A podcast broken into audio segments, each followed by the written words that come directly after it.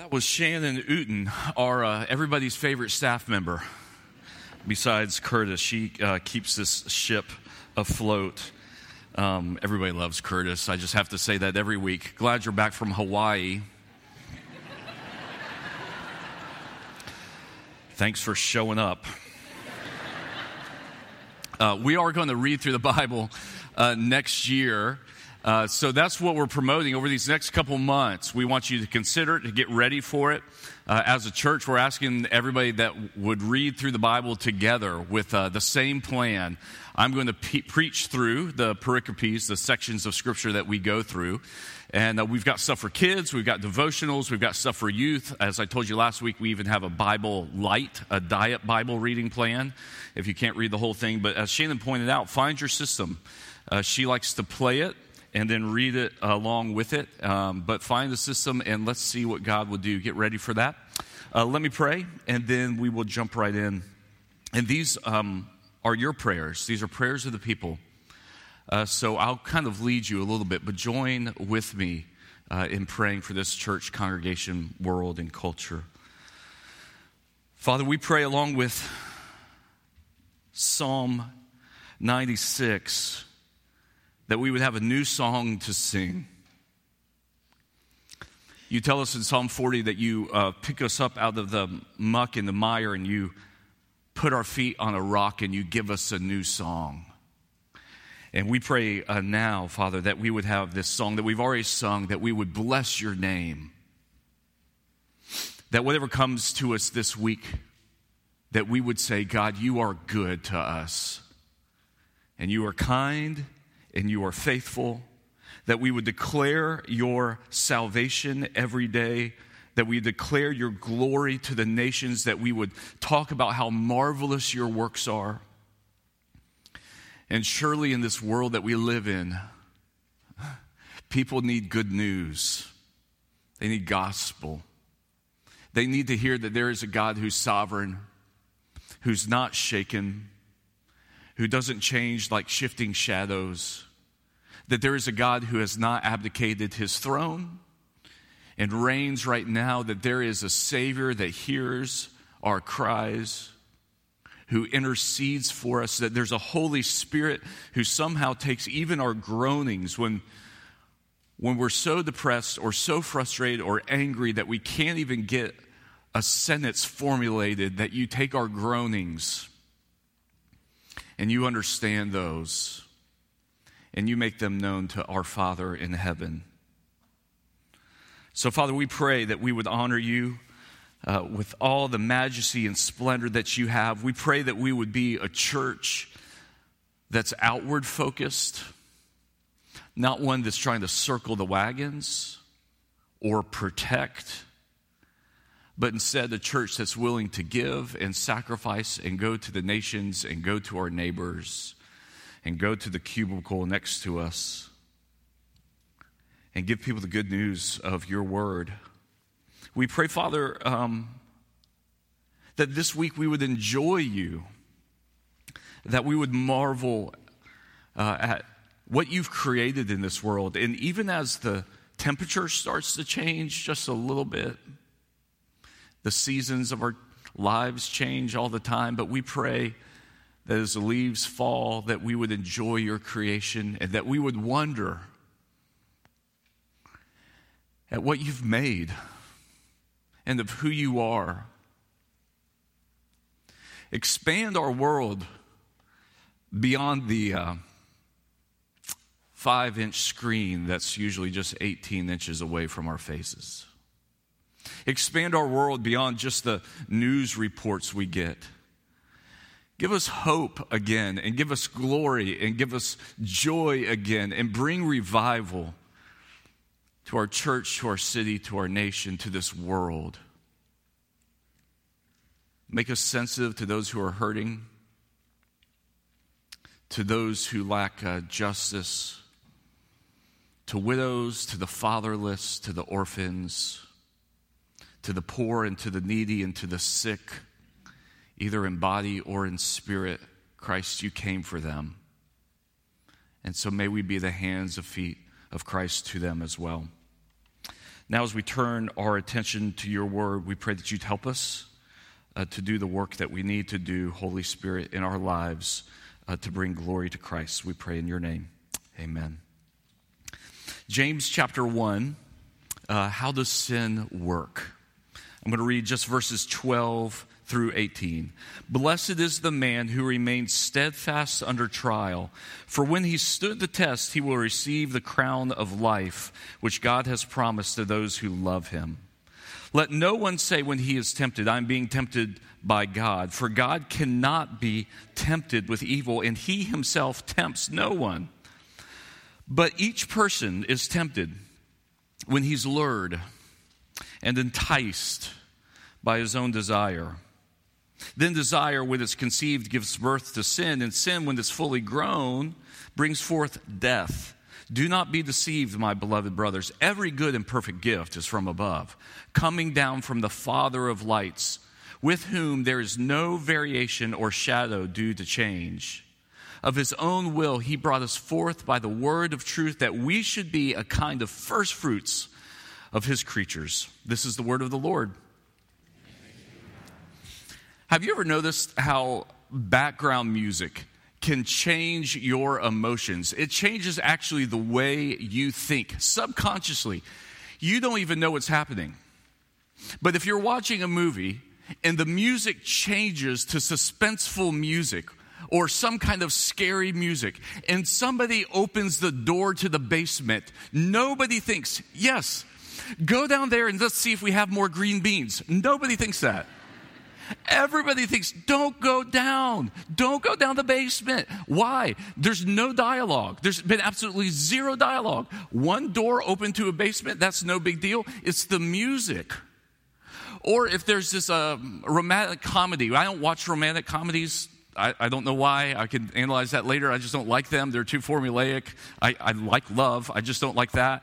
And there's those romantic comedies where the guy has some realization that the girl he's with is not the girl he wants to be with. And there's this lively music that comes in. The girl's about to board a plane and he goes through the city and it's a 20 minute segment, but you know exactly how it's going to end. Hurry up, paying the taxi driver more than he should. He gets there and he finds her and they hug and it's raining.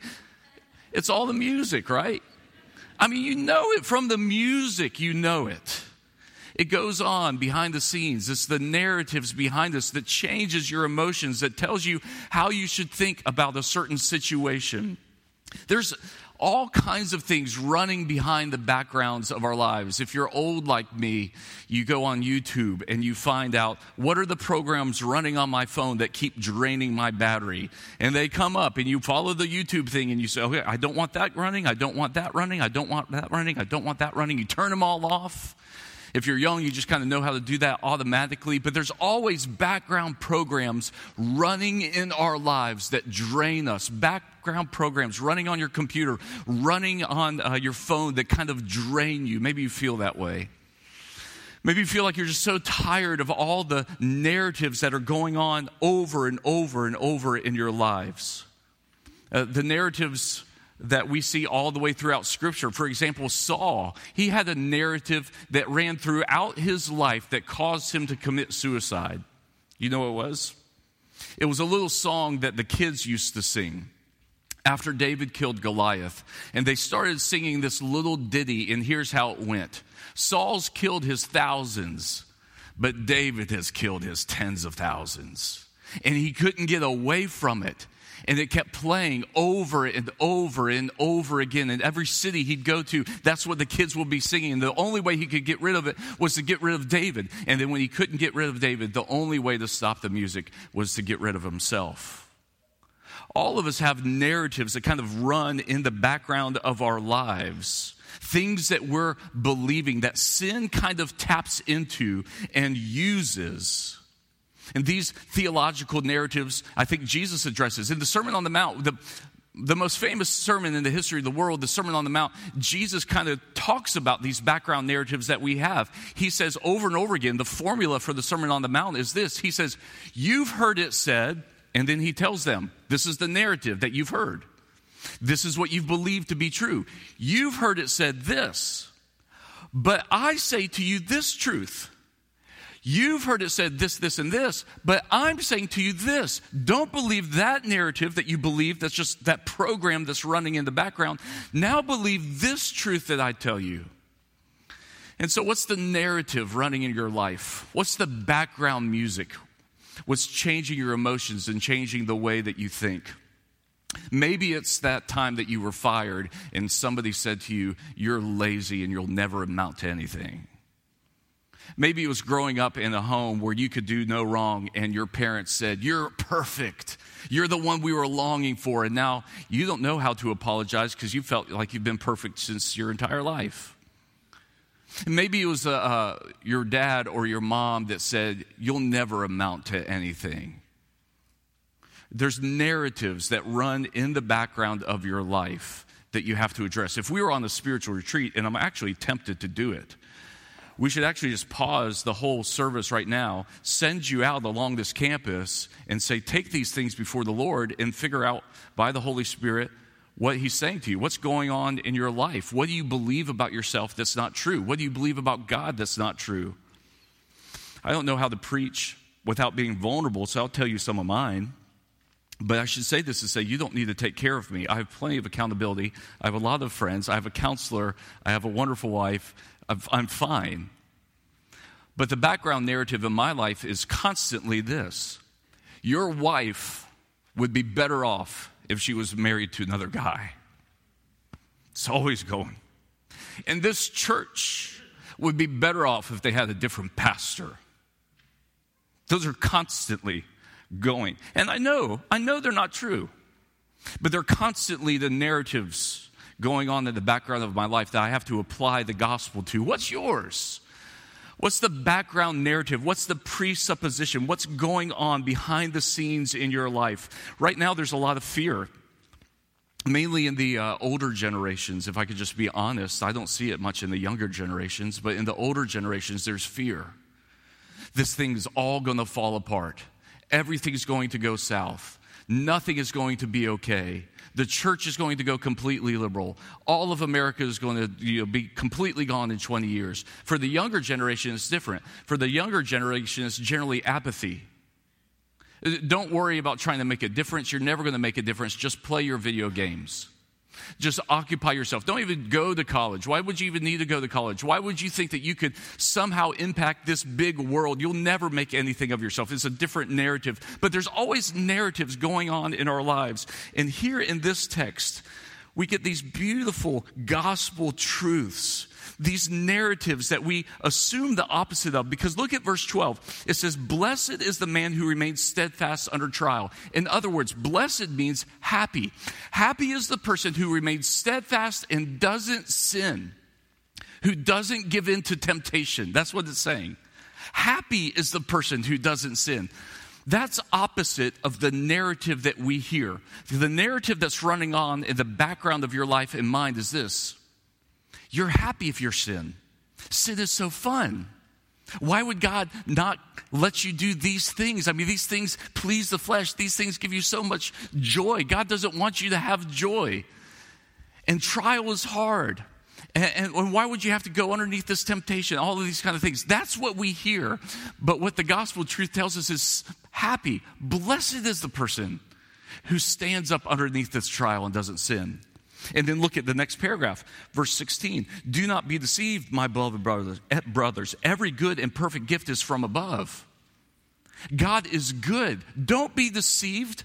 Your God is good, and everything He gives you is a good and perfect gift. That's not the narrative that we hear that's running on in the background of our lives. The narrative we hear is this if God was good, why would there be a hell? If God was love, why would young kids get cancer? If every good and perfect gift is from above, then why would I have been abused? That we hear all this. God can't, don't be deceived. God is never good. That's the narrative that we hear that's behind us. But here, this scripture reminds us the narratives that we hear that, oh, it's fun to sin, and God just doesn't want your joy, and God can't possibly be good and kind. Here he addresses both of those. Happy is the person who doesn't sin who remains steadfast under trial. And then don't be deceived, my beloved brothers. Your God is good, and every good and perfect gift comes from him. So let's just look at those two very quickly. First of all, blessed is the one who remains steadfast. Me read just verse 12 again. Blessed is the man who remains steadfast under trial, for when he stood the test, he will receive the crown of life which God has promised to those who love him. In other words, there's a recognition that there will be trials, but there's also recognition that there will be a reward. We're going to talk about this all of Advent, actually. So I'm going to not talk too much about this crown of life now, because all of Advent, we're going to talk about the reward that comes with the Christian life. But here he says, yes, you will have trials, and they will be temporary, and I will give you this crown of life. In other words, your light and momentary affliction are not worth comparing to the glory that will one day be revealed in you. The trial's going to last just for a second. Our lives are a mist. It will only happen for a limited period of time. Remain steadfast, and I will give you the crown of life. This gives us hope. I like what Václav Havel says. Václav's a brilliant individual who said, Hope is not the conviction that something will turn out well, it's the certainty that something is worth doing no matter how it turns out. Hope is this certainty that no matter how this turns out, I'm going to remain steadfast under this trial. I'm going to remain steadfast at this moment. And I'm going to view this trial, this temptation, this situation in my life as a chance to show my love. Some of you, if you've been around Mitchell Road, you've heard me tell this story. It's been years. Uh, but the second week I met Elizabeth, uh, we were coming out of this. Uh, place we were eating in uh, the college that we went to, and there's this huge mulch pile, like large, like, you know, a couple stories tall, that they had delivered for the whole campus. And Elizabeth is right there, and somebody said to me, I bet you can't ride your mountain bike up that mulch pile. And I thought, I certainly can. This is, a, this is a chance to show my love. Now, let me just tell you, young men, for some reason, you should know this early on. Women are not impressed by your athleticism, they just aren't. Most of you aren't athletic, so that doesn't help. But then, if you do something that's athletic, they don't really care. I thought they did. So I wheeled my bike around and I rode that thing as fast as I could. And I thought, I'm going to pop up this wheel and I'll just shoot right over this mountain, not knowing that mulch is actually a pervious material. And so my whole bike went into the mulch. and I flipped off the bike and something made it over the hill. It was me with my bike still in there, flipped over the hill, laughed at myself, covered with mulch, and uh, she decided to date me for some reason. But it was a chance. That trial was a chance to show my love. At least I thought it was. At least that's how I reasoned it. This is a chance for me to show my love. When you have a trial, when you have a temptation, when you have something in your life that God is asking you to remain steadfast under, we don't say, Woe is me oh, this is so awful. Oh, God must not like me. He must hate me. Why would He make me go through this difficult situation? We say, this is, we reimagine it to say, my God has trusted me with this. My God has found me worthy to bear this. My God has deemed me capable using his strength and the Holy Spirit to bear through this endeavor, to bear through this trial, and to bring him honor and glory. He has viewed me as a, a worthy servant to receive this cancer, to receive this problematic divorce, to receive this sin, to receive this struggle, to receive this, and to show him honor and glory. And I wouldn't want it any other way. I'm going to find a way under this trial to remain steadfast and to glorify Him and to show this world what it means to walk by His strength and not my own. Look, when somebody in your corporation comes to you and they says, "We're going to give you the nationwide account," you say, "Thank you so much. I'm going to make you so proud. I promise I'll take care of that client." You don't, you don't whittle away. You don't say, Woe is me. You don't say, Why would you burden me with this extra income? You don't do that. When your coach comes to you on Thursday night and says, Hey, you know what? You're going to start the game tomorrow. You say, Yes, I can't believe you found me worthy of this. I'm going to go home and practice. I'm going to go home and review the plays. This is my chance. I'm going to make you proud. I'm going to find a way. Even though you know you're going to get hit, even though you know you might lose, even though you know you're going to get tackled, you say, You have considered me worthy of this calling, and I will remain steadfast under it. And so here he says, Let no one say, with that context, now let no one say when he's tempted, I'm being tempted by God. For God cannot be tempted with evil, and he himself tempts no one. There's a couple ways that we deal with temptation. As uh, Mark Twain says, he says, I deal with temptation by yielding to it. That's how most of us deal with temptation, right? We get a little tempted, we struggle a little bit, and then we just yield to it because we feel like that's the only way out. But what John Owen says, who's a better theologian, obviously, than Twain, and I don't like this quote because it's so, um, uh, it's just uh, this scene uh, just struggles. I struggle with it. Temptation is like a knife that may either cut the meat or the throat of a man. It may be his food or his poison, his exercise or his destruction it's just so poignant. You know, a knife on the throat just kind of gets me. But what Owen says is this when temptation comes, you can use it uh, in this beautiful, exercised way to bring glory, to cut up the meat that you're going to eat from, or you can use it for your own destruction and kill yourself in doing so. He puts it in that kind of terms temptation that I've found in my life typically only lasts for 10 to 12 seconds. I don't know if you've noticed that. The temptation to gossip, the temptation to envy, uh, the temptation to covet, the temptation to lie, uh, the temptation to eat too much, the temptation to drink too much, uh, the temptation to lust, uh, the temptation for anything. If you just think about that temptation, it typically only lasts five to 10, 12 seconds. It's just a little window in time where God is saying, Return to me.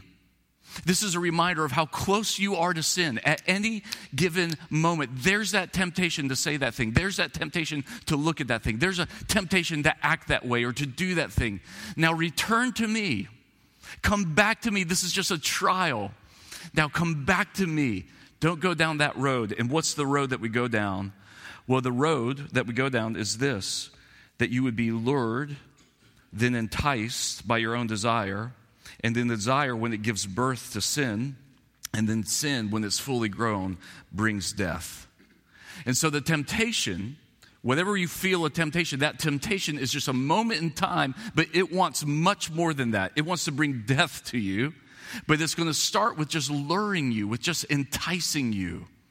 When I think of that word lure, I, I, for some reason, what came to my mind was this uh, picture of tsunamis.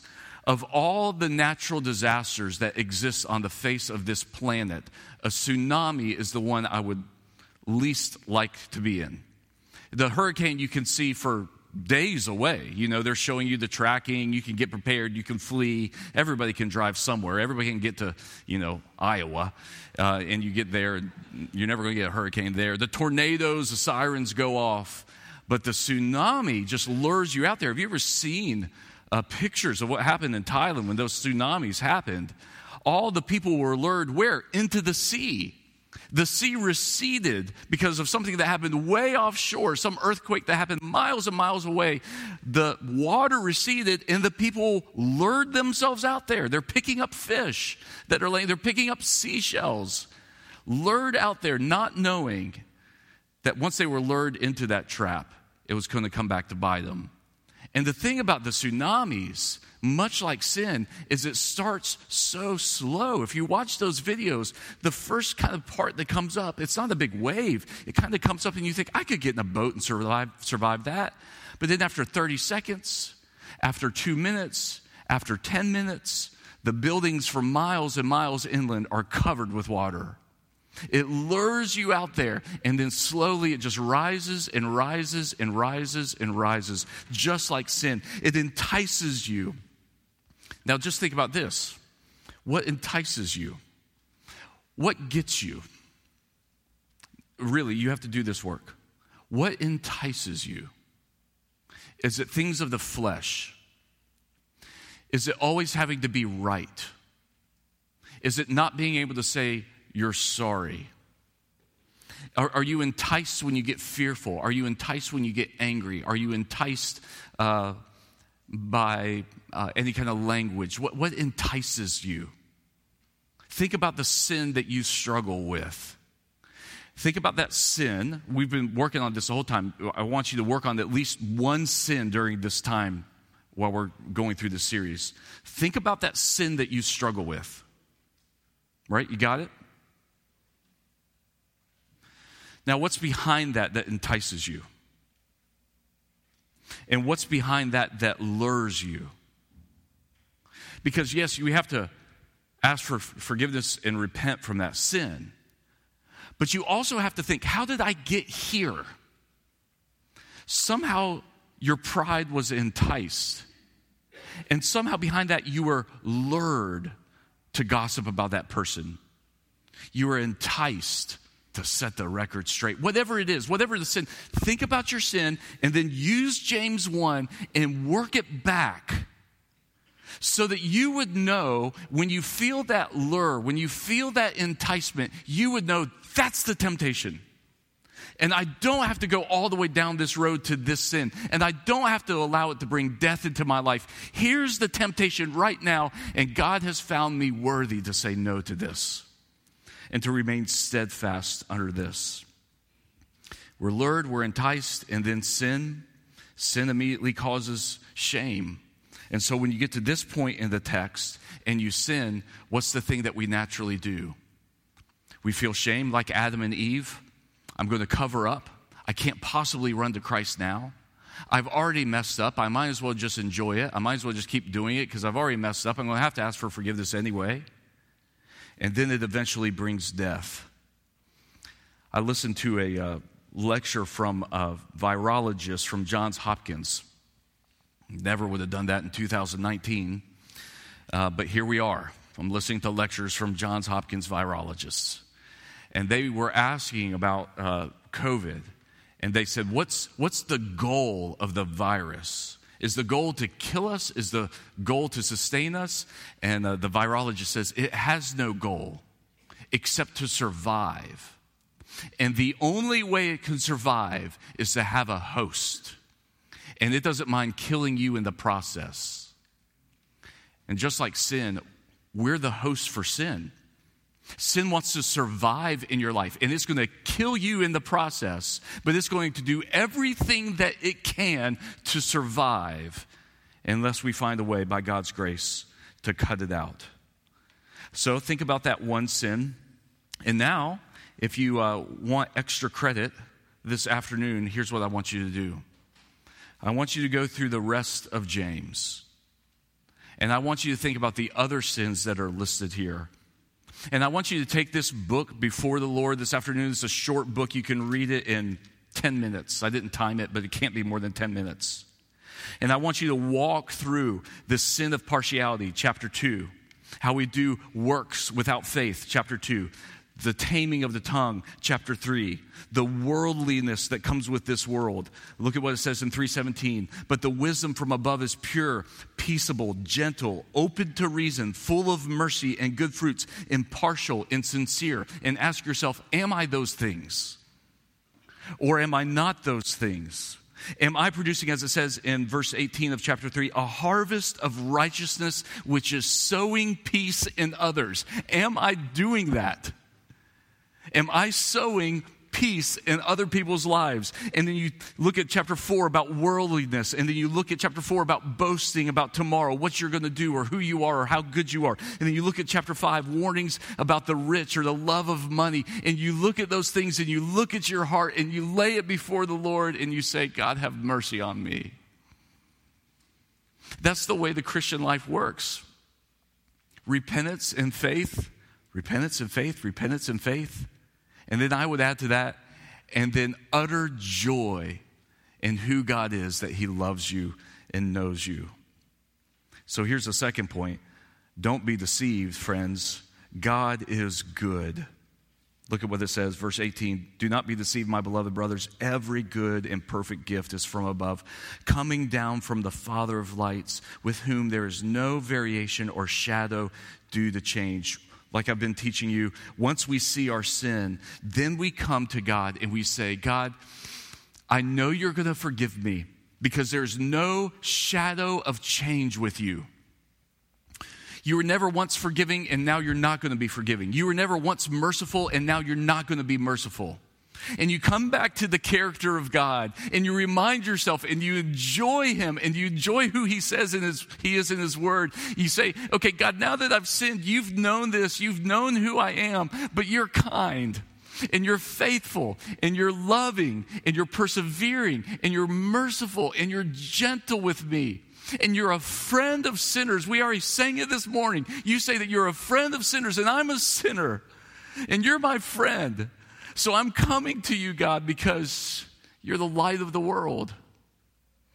Like the lights that they would show in Vietnam, that they would, those incendiaries, that they would explode above the jungle so that people would see that enemy is right there. I had no idea. I was literally about to walk into their bayonet so many stories in Vietnam of, of enemies in the deep, deep jungle actually bumping into each other. So they would put these lights out so you could see, oh, there's one, there's one, there's one. This Father of lights shows us where our sin is, shows us where our temptations are, shows us where the narratives are that we're not to believe, so that we could then be, look at what it says in verse 18 of his own will, he brought us forth by the word of truth so that we could be the first fruits of his creatures. That the calling, after remaining steadfast under sin, is that we would be the first taste for this world of gospel harvest. This theme continues throughout James. I already read one verse about it in 3:18 where you're the harvest of righteousness sowing peace in others we the, the, in this room we're the first fruits of nutrition and joy and refreshment for this world that's at least what we're supposed to be because we've experienced and tasted the grace of God ourselves and that's what we're sowing rather than feeding our sins. Pastor friend of mine told me last week, he's uh, up in Baltimore. Uh, he had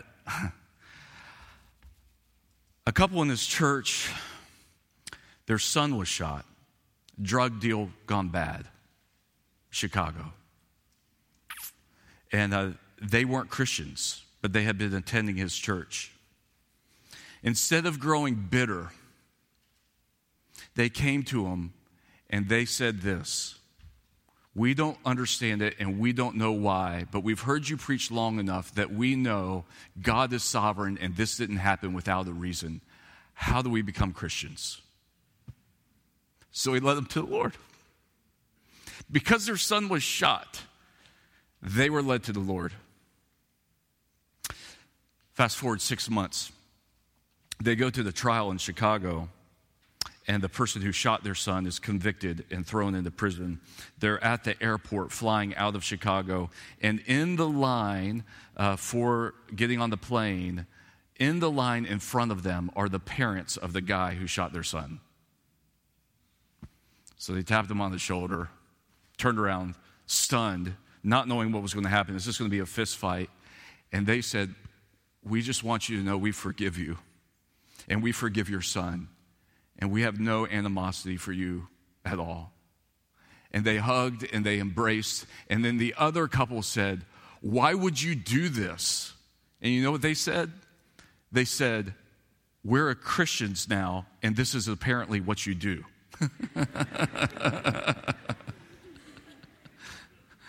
We're Christians now, and apparently we forgive. That's what Christians do. We forgive people. We don't We don't hold it against them. Then for the next year, those two couples worked together to petition the courts to get their son, who killed their son, out of prison, and they were successful because, as they said, we lost our son. There's no reason you need to lose your son, too. So they worked to petition the courts to get their son's killer out of prison because, as Christians, that's just what you do. The first fruits of creation People who know sin and know temptation and know it for ourselves, who, who aren't just pointing the fingers at everybody else, what everybody else is doing wrong, but know our sin and know our temptation and know how sin kills us and meet that with gospel fruit of sharing God's love and kindness because with Him there's no variation or shadow of change. I'm going to give to you at the end just two closing narratives because as Cornelius Van Til, he's an old theologian who was known for presuppositionalism and many other things. I've studied Van Til for a number of years. He said, You realize that if you're to change your belief about God, you will also have to change your belief about yourself. And what you think about God is probably the most important thought that runs through your head. But what you think about God, if you think He's loving and He's kind and there's no shifting of shadows with Him, don't be deceived. He is good and every good and perfect gift comes from above, then that will change how you think about yourself. So, how do you think about yourself? Let's go back to the very beginning. What are the narratives running through your mind? running through your heart that you believe that aren't true. And let me give you two new ones. One that you're going to hear soon enough. That you're one day going to meet the Lord Himself. And if you're like me, I'm, I'm probably going to spend the first hundred years groveling. I'm so sorry, I could have done better. I mean, that's just my propensity. But you know what he's going to say? I'm pretty sure he's going to say, Oh, Andy, knock it off. I got something to say to you. Well done, my good and faithful servant. That's the narrative that all of us need to believe that with these pervious lives that we live, tempted by sin, where we all feel like we could have done better, the Lord Himself is going to look at us and say, It's all covered by my grace. It's all been covered by my loving kindness. It's all, all of your deficiencies have been covered with my sovereign plan. Well done, my good and faithful servant. And then the second narrative that you need to hear sooner rather than later is this This is my son, this is my daughter, with whom I am well pleased. Because of the work of Christ on our behalves, it is possible by faith to live this way in this world to please God. That we could actually, this week, as we live our lives, we're not just getting by this week, that we could live our lives in such a, a, way that we would hear the Lord Himself say to our tired souls, this is my son. This is my daughter. And I am well pleased with you this week. You were so steadfast. You trusted me. You enjoyed me. You followed me. Well done. I saw a um, thing on Instagram, I guess. I'm not sure where it was. Not TikTok. I'm not on TikTok, so it must have been Instagram. And it was uh, John Legend who, if I had any, if I could be given one gift in this world, it would be to be able to sing like John Legend. I'm just enamored by him. And uh, John Legend was uh, having a concert somewhere up north, and there was a street performer. And the street performer, he walked by, and somebody had the video. The street performer was singing his song.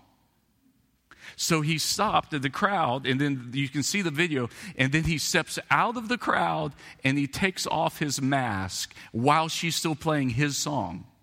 Now, just imagine that. If you're a street performer and you're playing the song of, a, of somebody that you love, and then they show up and they're there and you're singing their song, you'd be filled, obviously, with like, Am I doing this well? He could do it so much better. This is his song. This is my, not my song. I missed that note. Oh my goodness. I'm a little bit flat. I missed that chord. whether you know, uh, your brain would just be firing. As soon as she got done, he immediately went up to her, gave her a big hug and said, You did a phenomenal job with that song. And I thought, that's what Christ does with us. He wants us to sing his song of holiness, his song of love, his song of obedience, his song of faithfulness. And yeah, we don't sing it as well as he does. He's the one that wrote it. But we get out there and we play it, and we get out there and we perform it. And even if we can't do it, and even though we're not as holy as Christ is, Christ watches us and at the end of the day, he embraces us and he says, Great job singing my song. You're my son. You're my daughter. And with you, I am well pleased. Father, we pray that you would help us be steadfast. We're going to find temptation and sin this week. We're going to have moments where we're don't think we're up to it, and we're not. We need your strength. But may we consider ourselves a worthy servant to be asked to bear whatever trial you bring to us. And then may we not be deceived into thinking that you're not a good God who gives good gifts. So now, with whatever comes our way, as we look at our sin, as we fight it, as we look through the whole epistle of James and analyze our hearts, may we also run to you and hear you create those new narratives in our heart and in our souls. May we live out of those instead of the narratives of our sinfulness. We pray in your name. Amen.